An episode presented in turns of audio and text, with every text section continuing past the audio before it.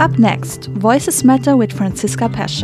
In a democratic society, every voice counts. We are convinced that everyone has a meaningful story to tell. Our new feature, Voices Matter, is a platform to make your voice heard. On Voices Matter today, my guest is Stephanie Ravat.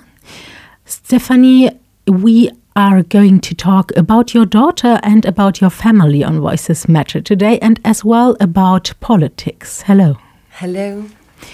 Your daughter is nowadays uh, 19 years old and she was diagnosed with type 1 diabetes six years ago. Yeah, exactly. Since then, your family and your everyday life has changed a lot, I imagine. You had to adapt to this disease and to be able to better care for your daughter, you have been demanding a special leave for concerned parents. So, this would not only concern you as a single family, as an individual, but 300 families in Luxembourg whose children do have type 1 diabetes. And you're also not alone with this demand. You're supported by several associations, non-profit organizations, and doctors as well who have the same demand. So maybe we talk about this a bit later and start by seeing a bit how your family situation is. So what what care does your daughter actually need or now she's 19 what care did she need? Well, my daughter was diagnosed type 1 diabetic when she was 13 at that time, she was admitted in intensive care because the doctors had not diagnosed diabetes. They thought it was like some common disease. Uh, they were sending her back home with uh, paracetamol. Well, he, the doctor sent us back home uh, with paracetamol, thinking it was a common uh, disease, like a winter disease. Okay, like a flu or something.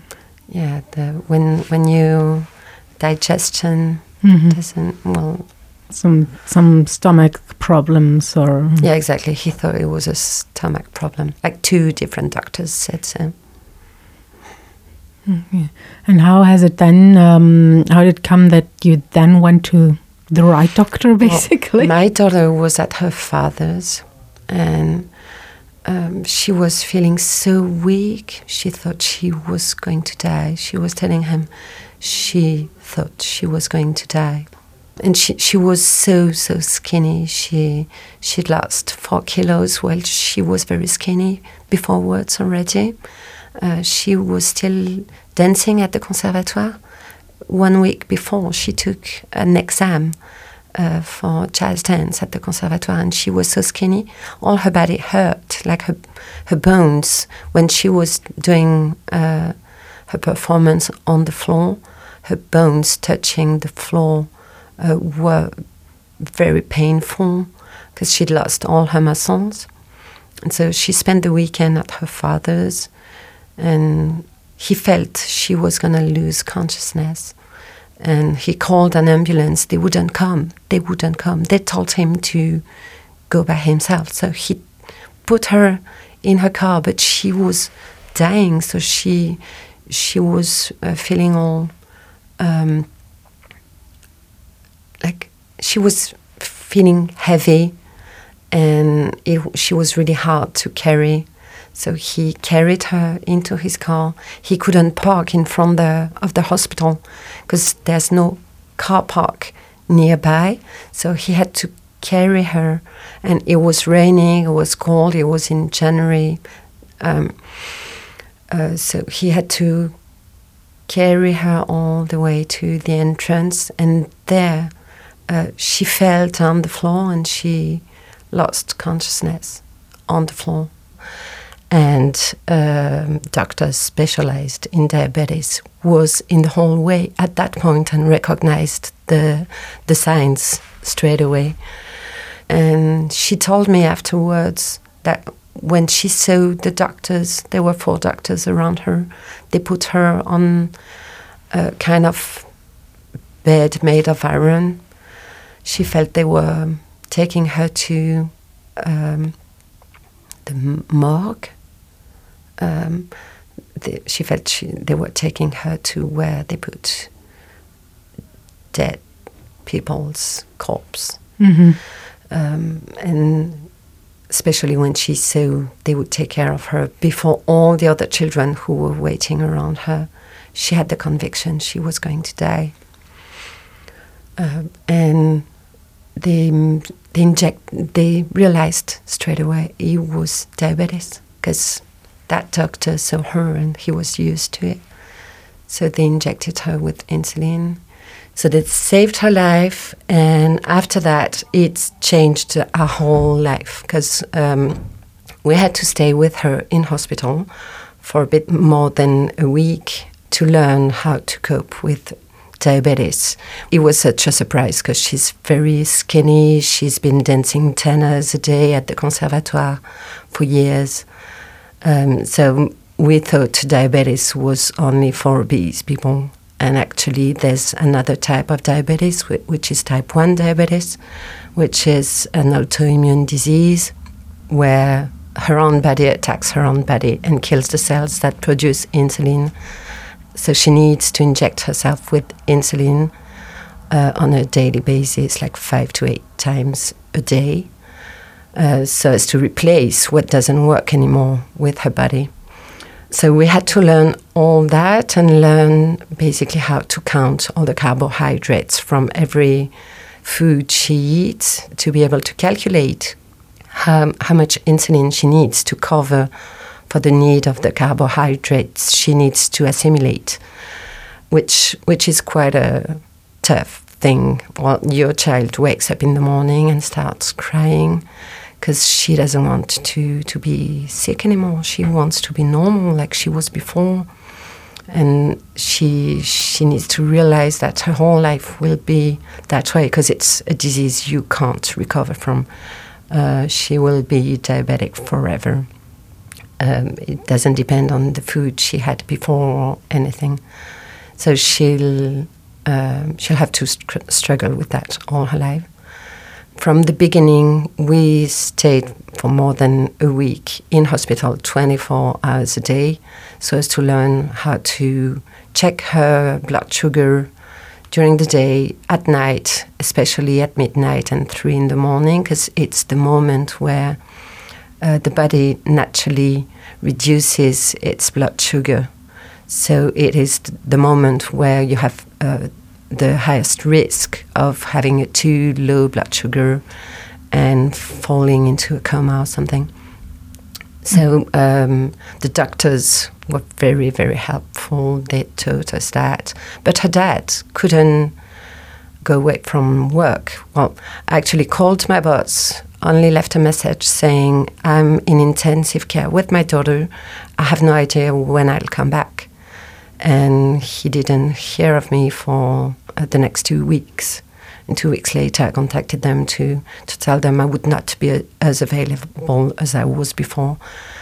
I was so lucky because I was not allowed any special leave for that. I was allowed the same leave as any parent in Luxembourg, uh, which is, uh, in average, two days a year.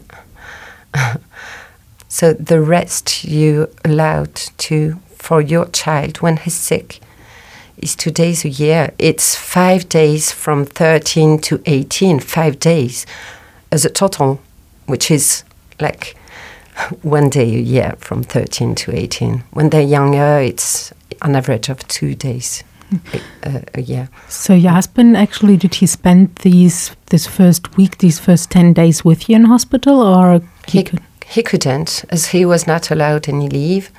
Um, he went to the doctor to to pretend he was sick, and the doctor said, "You're not sick. You're not getting anything." So he had to go to work.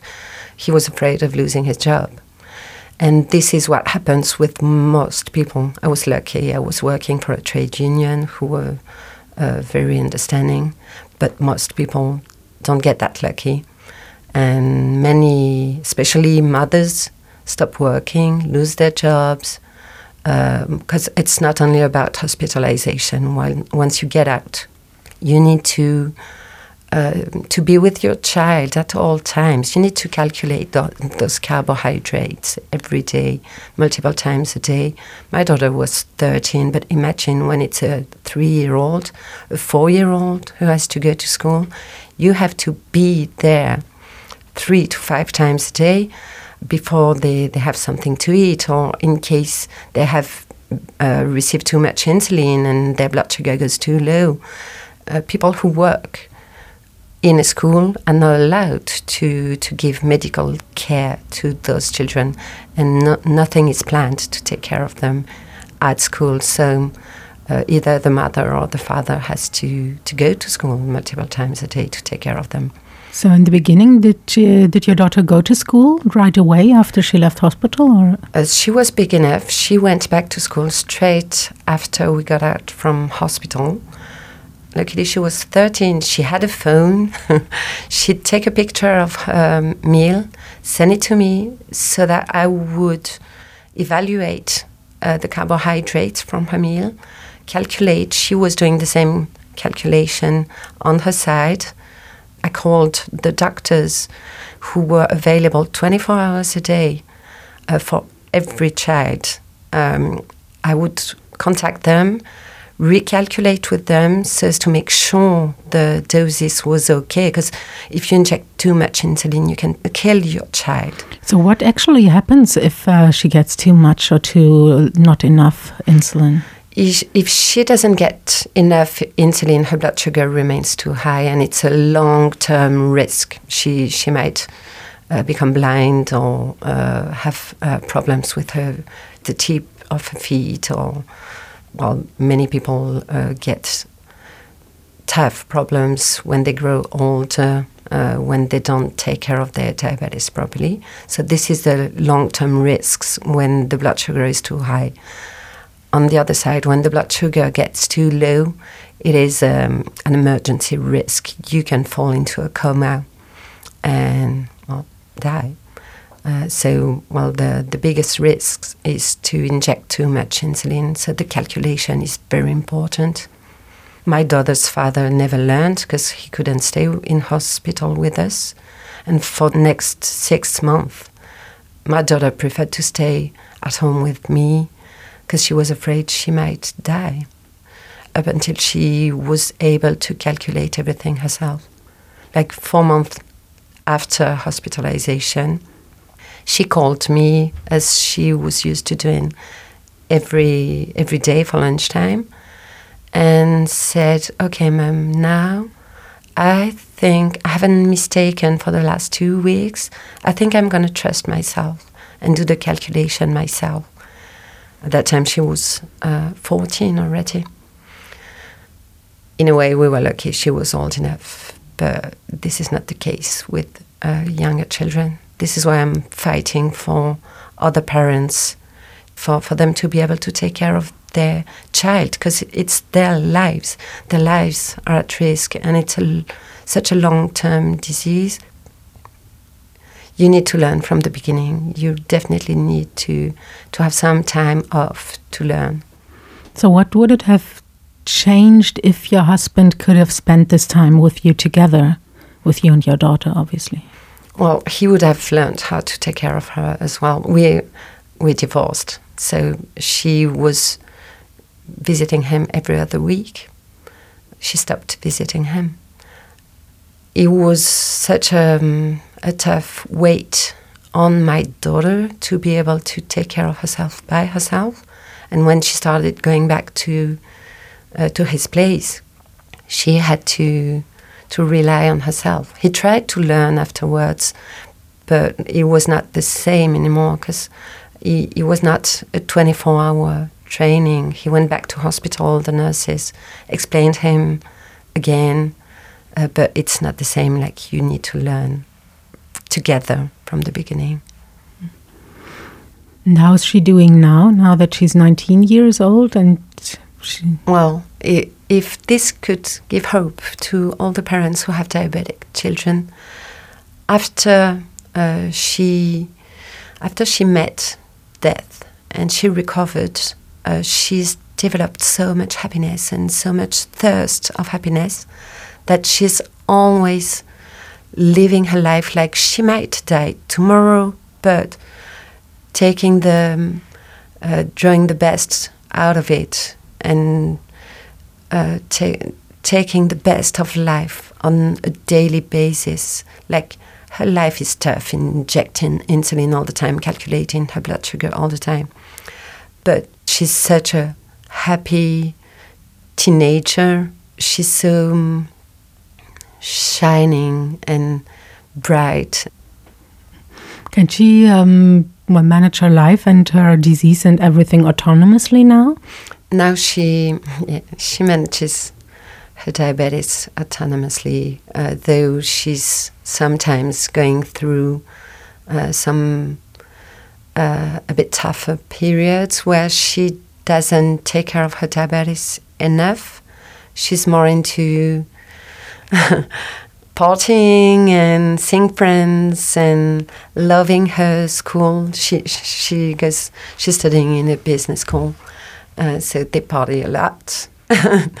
um, so at the moment, uh, she's not taking care of it as well as she should, but um, I know this will come back and she will become more serious about it soon. Have you been in contact with other people, like with other parents who are in the same situation? Uh, yes. Um, many mothers had to stop working. Uh, they had to quit their jobs because it was too complicated to take care of their children, especially as for the first year at least, you're not sleeping. You have to get up every night at midnight and three in the morning you can't be as efficient at work as you were before. Uh, I mean, I was, I was lucky because my bosses understood, and I was allowed to go to work later. So I would quite often work during the night and try to cover up for the hours I couldn't do during the day. But most people don't have a job like I did. So um, I know many mothers who had to stop working, and some of them uh, work only part time now, um, and they don't get any compensation for that. Nothing is foreseen in Luxembourg, where all our neighbor countries do have something in their legislation for cases like us. This is actually what you have been demanding of the government, of the legislators, to put something in place to support these parents, right? Yes, exactly. I've been demanding that for the last six years, but the doctors uh, at the CHL have been demanding something for the last 20 years. Some parents managed to get some compensation, uh, which is a 250 compensation 250 uh, euros. 250 euros a month. Uh, but the um, Caisse pour l'avenir des enfants decided at some point to give it to some people and not to others. Uh, without any explanation, and they wanted the doctors to make a difference between some children who deserve it and some children who wouldn't. Well, there's no stage of disease with type 1 diabetes, you're 100% diabetic. You don't produce any insulin. It's not like obese people who have type 2 diabetes. It, it can, comes gradually with them. It's not gradual with children. Type 1 diabetes is a 100% insulin dependent disease. So that means uh, with type 2 people, well, the bodies do produce some small quantities of insulin. Exactly. And with type 1, it's just nothing. Exactly. Like type 2 still produces insulin, but their, their body becomes resistant to insulin because the, their body has been tired of not enough sports or uh, too sweet food. Uh, or, well, most often they have gen- genetic basis for that uh, while type 1 has nothing to do with what you've eaten beforewards. It's, it's an autoimmune disease. You don't produce any insulin. So you can't take medicines that would help insulin um, become active again. You don't produce it anymore. Thank you, Stephanie. Thank you. That was Stephanie Ravat in our interview on Voices Matter. Stephanie, together with a number of doctors and rights associations, call on the government to introduce a special leave for parents of sick children. So far, only if the child suffers from cancer, a parent gets a special leave of maximum one year all the time a child stays in hospital.